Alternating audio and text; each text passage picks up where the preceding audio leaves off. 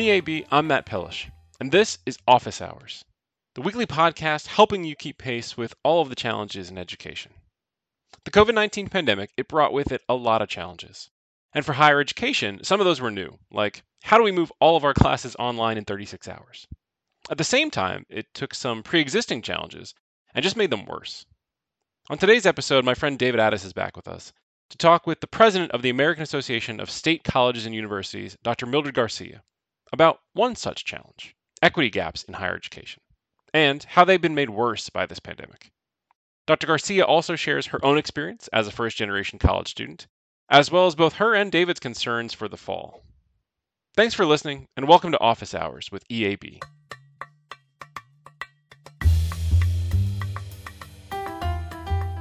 Hello, this is David Attis from EAB, and I'm here with Dr. Mildred Garcia, President of the American Association of State Colleges and Universities, or AASCU.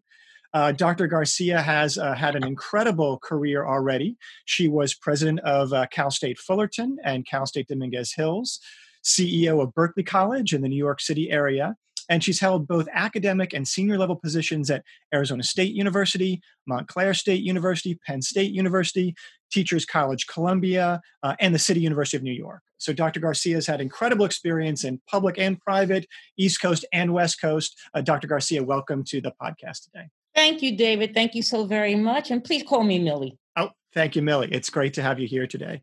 Uh, well, Millie, it is uh, Monday, June 1st, and we've just come out of a weekend of, uh, of widespread protests, uh, both um, violent and nonviolent, across the United States and even in cities around the world, as a result of the the death of George George Floyd.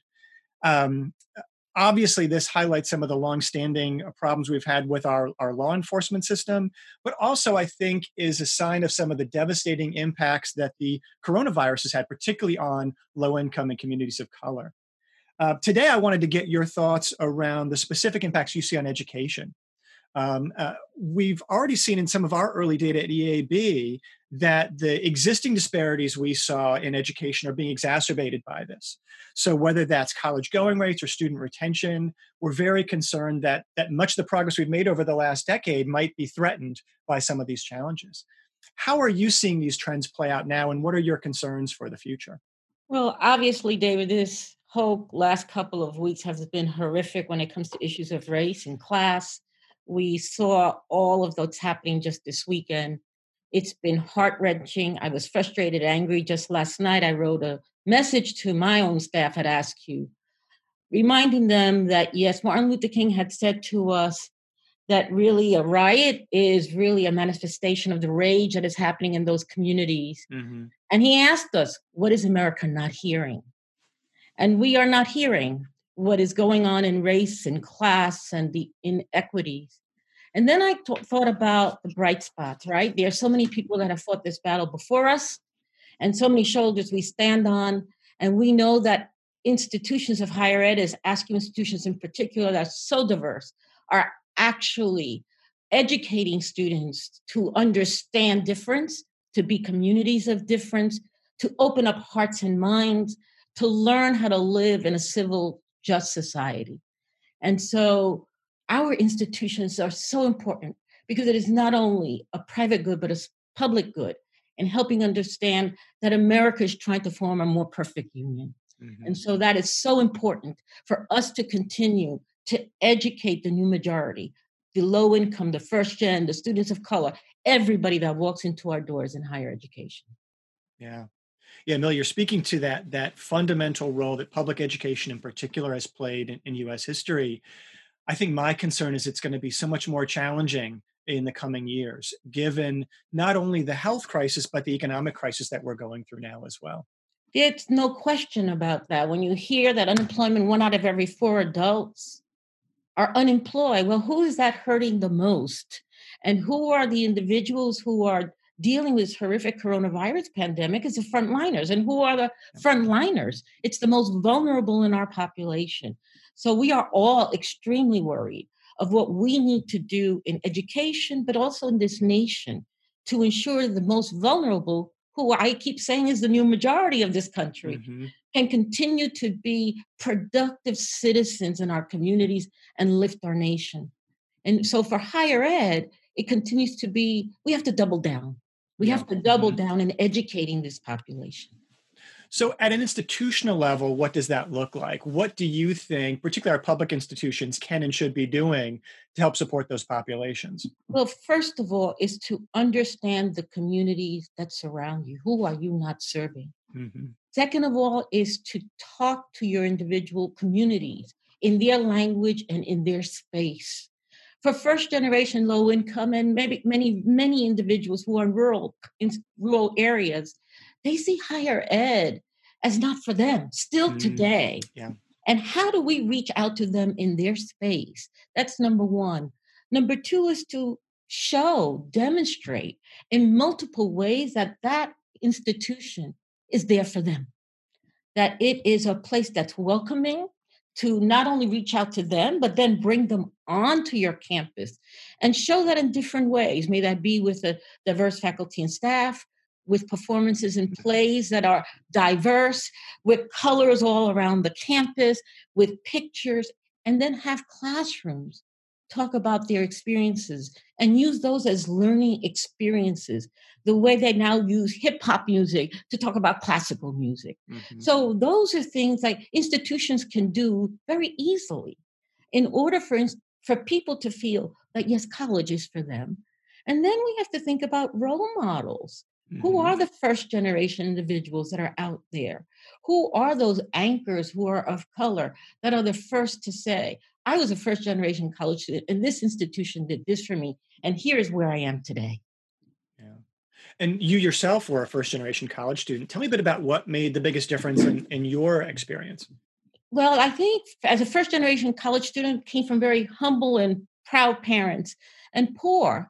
They said to us that the only inheritance a poor family could leave you is a good education. Mm-hmm. And that was important. So they were my first role models. But then I started at the community college as well. And those faculty members and staff members embraced me and saw in me something that I didn't see myself. You know, in my neighborhood, I grew up in the housing project. College was for rich people, and that certainly wasn't us.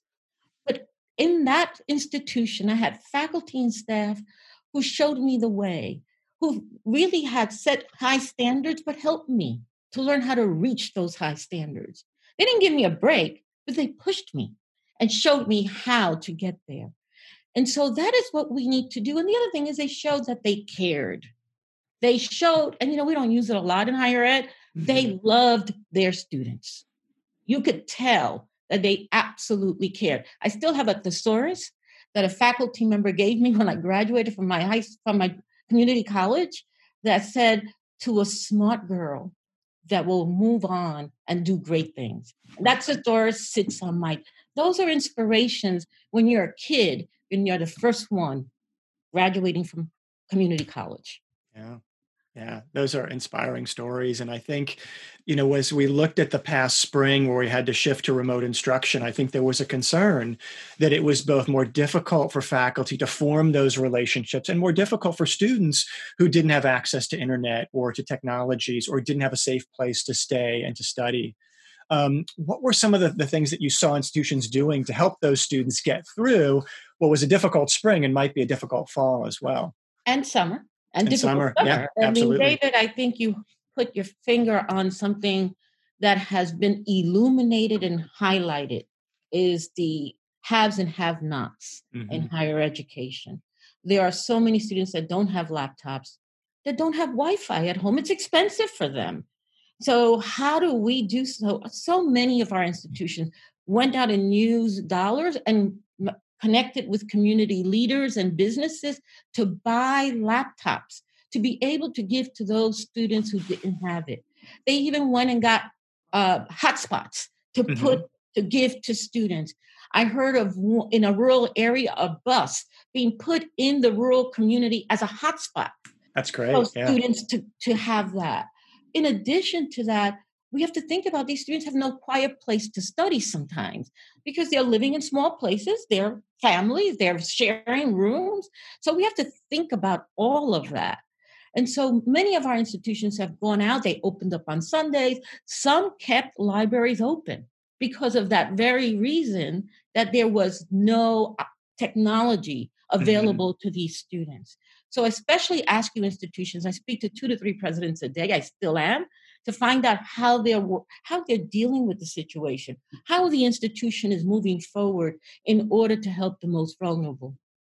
Yeah. And as the AASCU presidents are thinking about the fall, what are some of their biggest concerns about what the fall will look like? Oh my God, there's so much. I mean, first of all, it's the social distancing. Second of all, it's the classrooms. How are they going to have the social distancing in the classrooms? The plexiglass for the student mm. centers, yeah. the way that they set up places, the lunchroom, the cafeteria, housing. How do they do housing when sometimes housing was two to four people? Do they have to move housing to one person? How does that look like? How do they think about that? Do they have enough health services on campus? For our AASCU institutions, we don't have medical centers. Mm-hmm. So how do we go? They have health centers, but not medical centers. You know, some institutions and some of those that have many, many resources are opening up saying, we're going to test and we're going to make sure our AASCU institutions who really educate the most vulnerable don't have that. And so they're thinking through different ways. Some are starting earlier to finish before Thanksgiving. So, in order to get them out before the flu season yeah. begins, mm-hmm. Uh, some are looking at multiple hybrid ways of methods of doing this, saying, okay, maybe we'll do some classes online and have some on campus so that those who want to come. So, all of those things are still being thought about. There are some systems that have already said they're not opening in the fall, but others are waiting to see what will happen.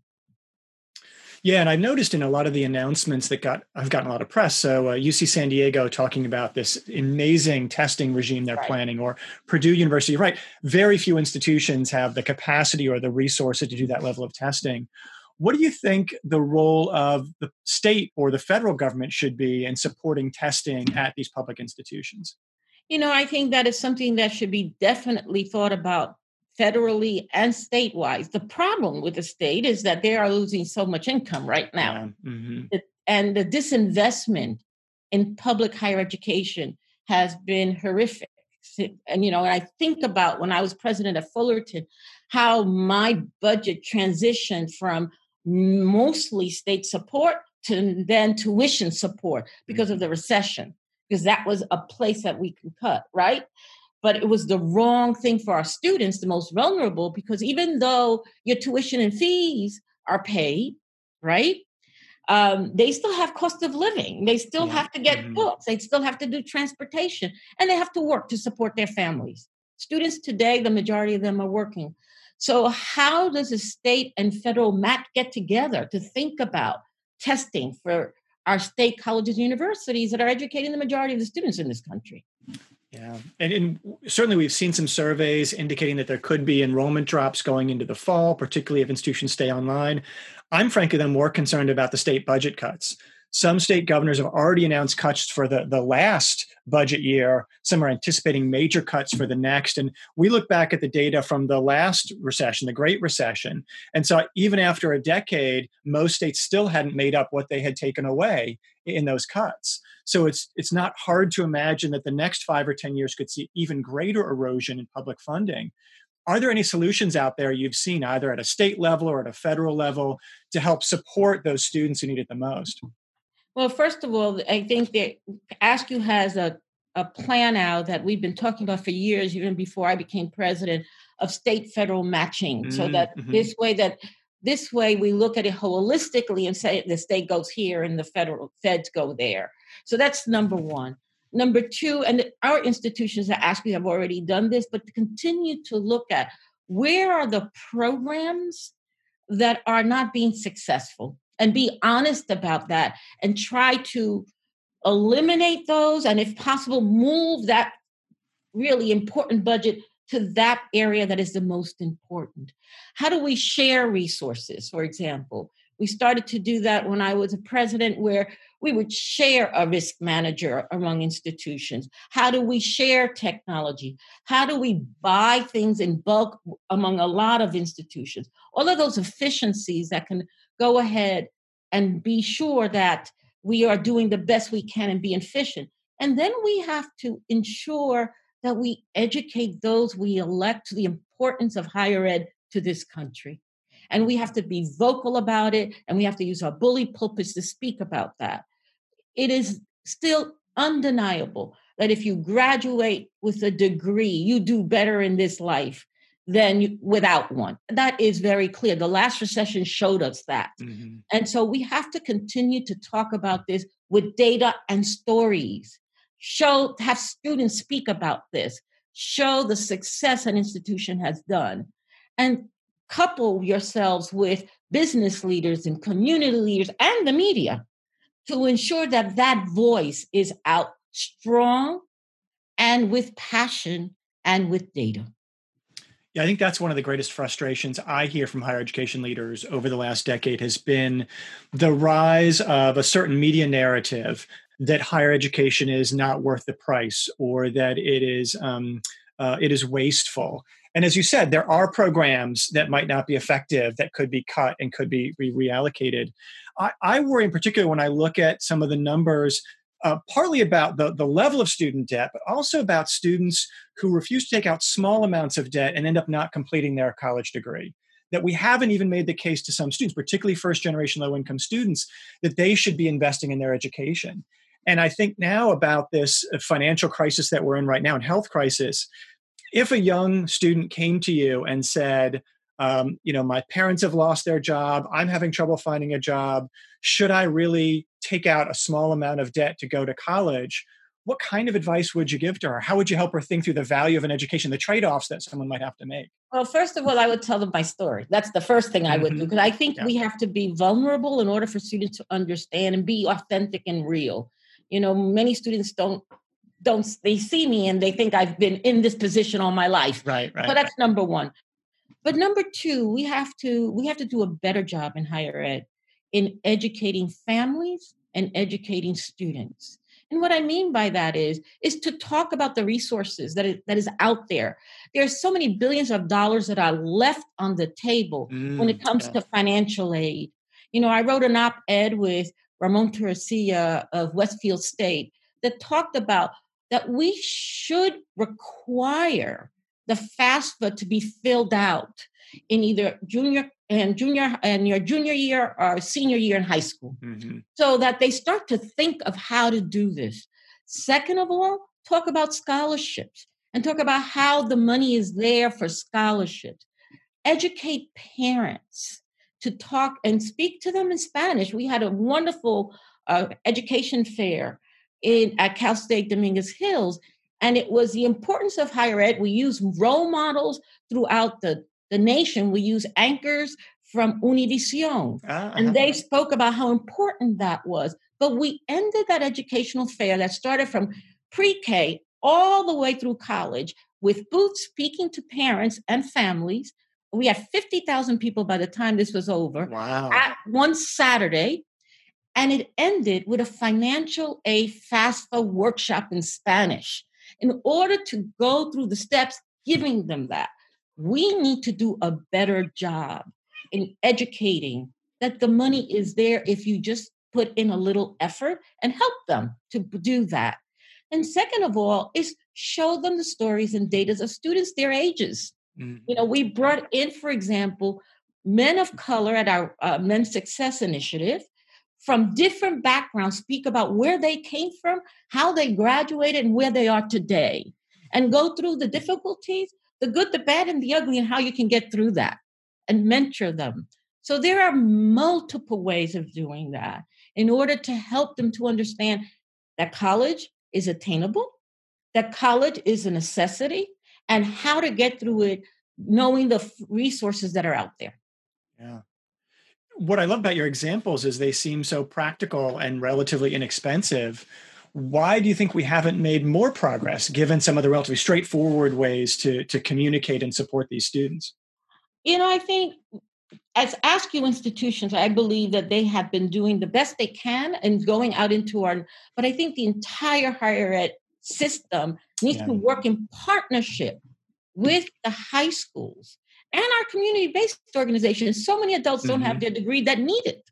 and figure out ways that are relative to them. What we did in California, what we've done in New York, New Jersey, everywhere I've worked, may not be exactly right for you, but learning the promising practices of how to do this and that's what we do at AASCU in our in all our annual meetings with presidents and we do that with senior leaders and is how how others are doing it and sharing that among each other and so higher ed today now more than ever with the what i consider the new majority is that we need to double down yeah. and do more in order to go into the community you know in in california for example we have super sundays which during the african american month black history month we go out and speak at churches and then we connect with that church the entire year to let people know that our institution is for them because we're in their mm, communities. Yeah. Mm-hmm. So things like that.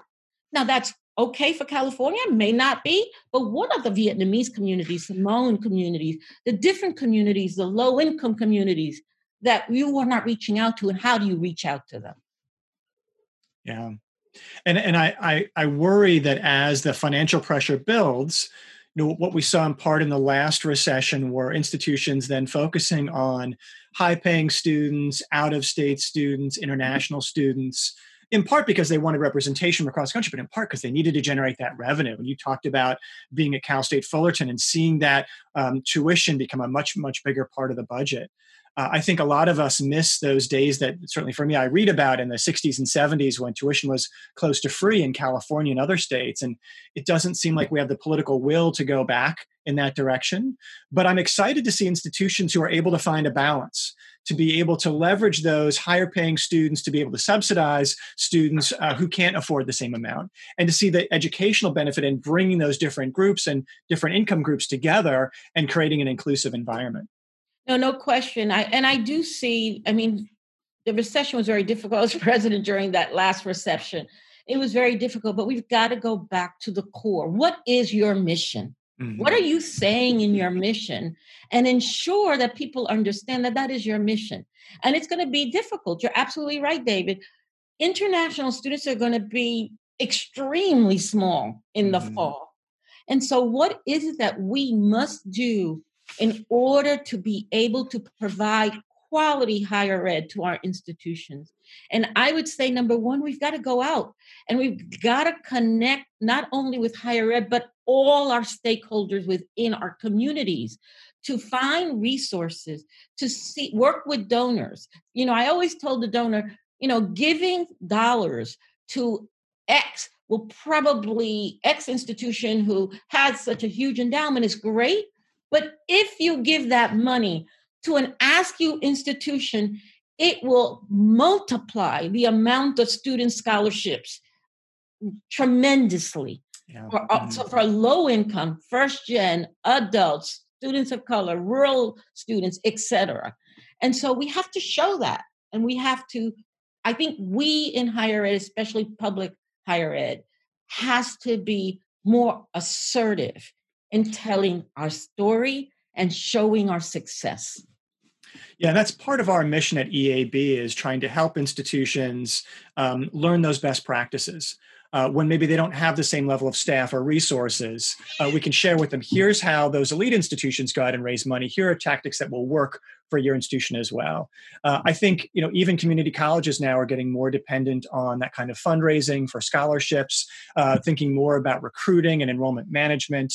Uh, it's become much more technically complicated to manage an institution and to engage those different stakeholder groups yeah it's looking at your business model right? And saying okay what can we do better? What can we do differently? What is the way that we could think differently? I mean institutions are talking about freezing tuition lowering tuition.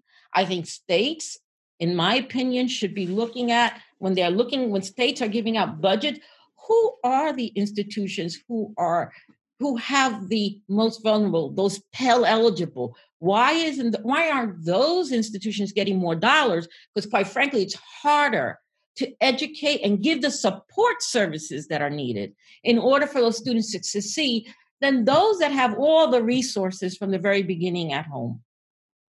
Yeah, it's interesting when you point that out. The institutions with the most resources and the best resource students tend to get the most funding per student, whereas those with the students who have the most need often tend to get less. Exactly. Um, you mentioned that the importance of, of communicating and educating our political leaders. Uh, what are some of the best practices there? Either some of the, um, the, the the coalitions that you've been able to build, or the specific messages that you find resonate, particularly with those politicians might be more skeptical about funding for public higher education.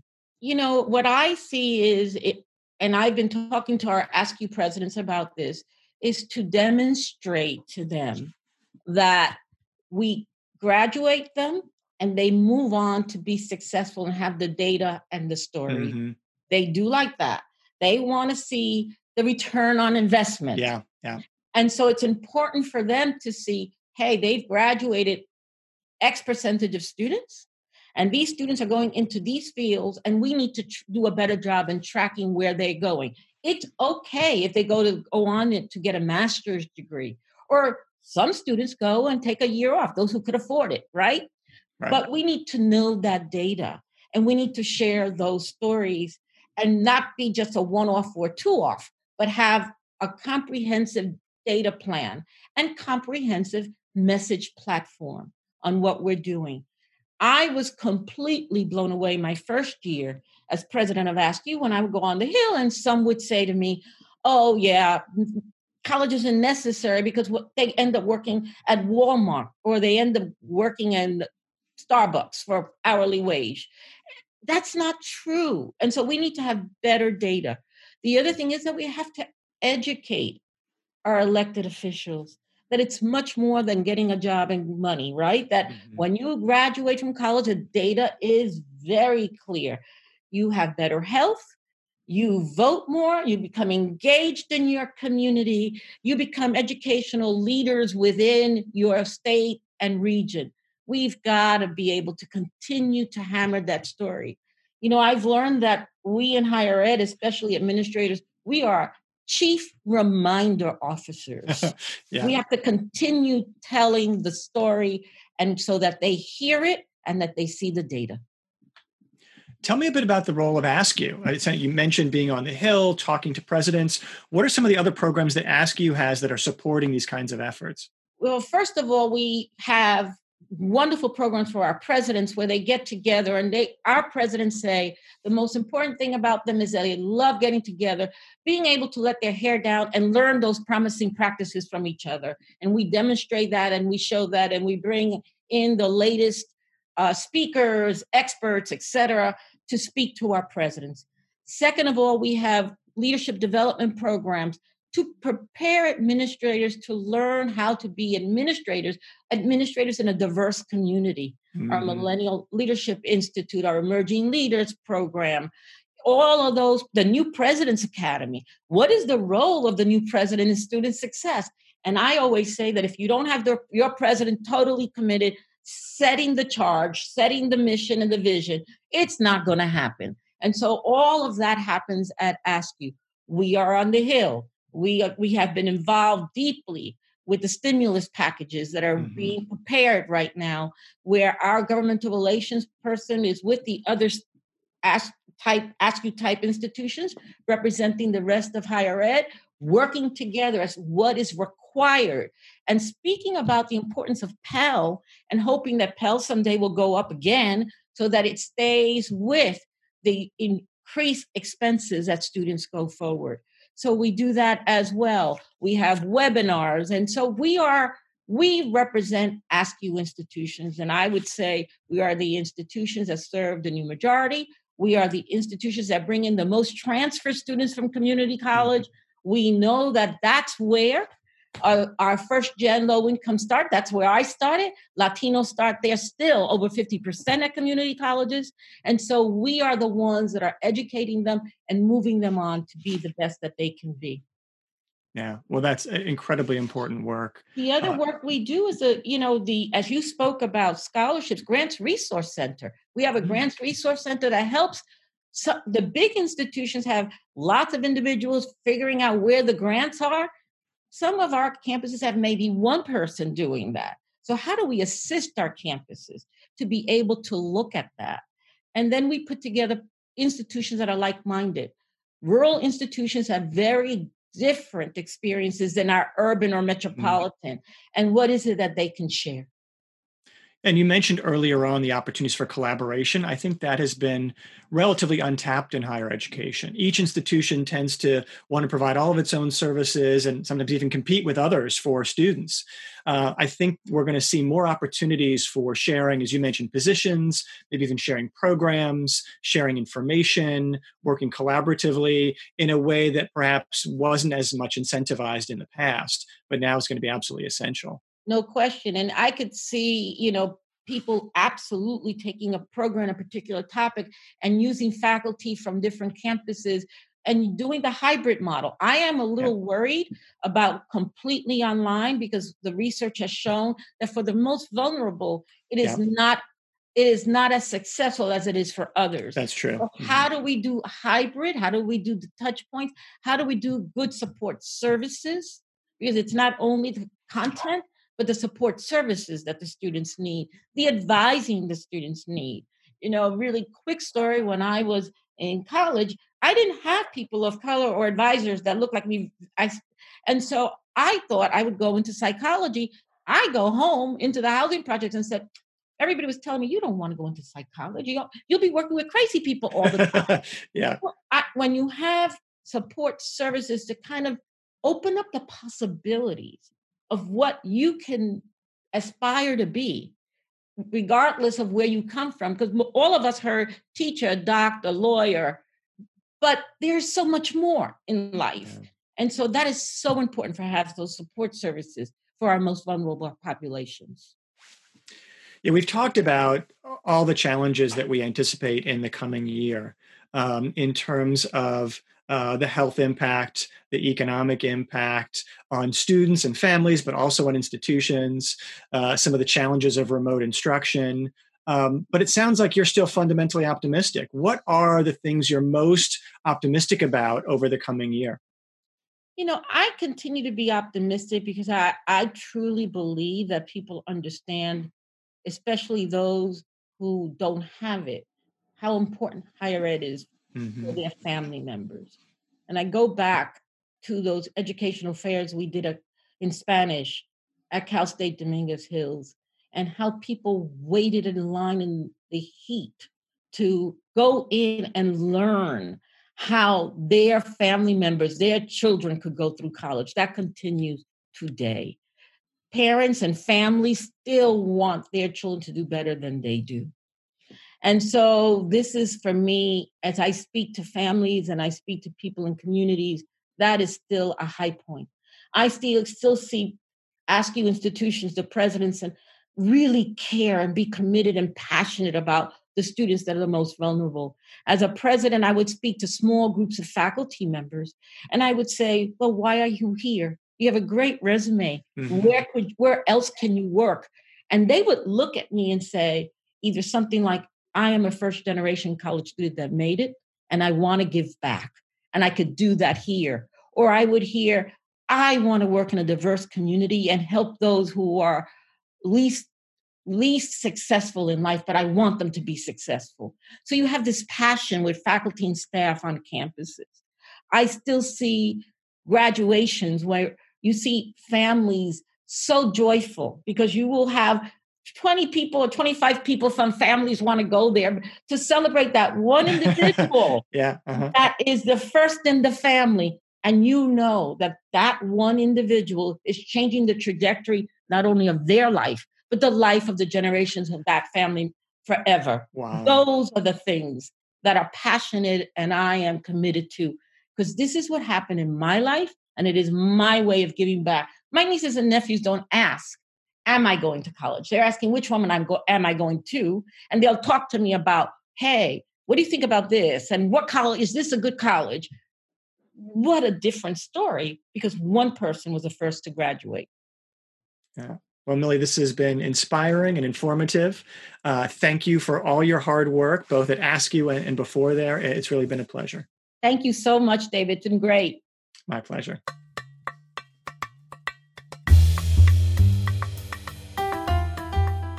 Thanks for listening. Join us next week when we'll feature a conversation with EAB's Sally Amoroso and Dr. Fayneese Miller, who's the president of Hamline University in downtown Minneapolis, one of the epicenters of all the protests we've been seeing against police brutality against black Americans. Dr. Miller is going to share with us what she has been seeing firsthand and talk about how she has been communicating with students and other stakeholders about the civil unrest in their own community. Thanks for listening. I'm Matt Pellish.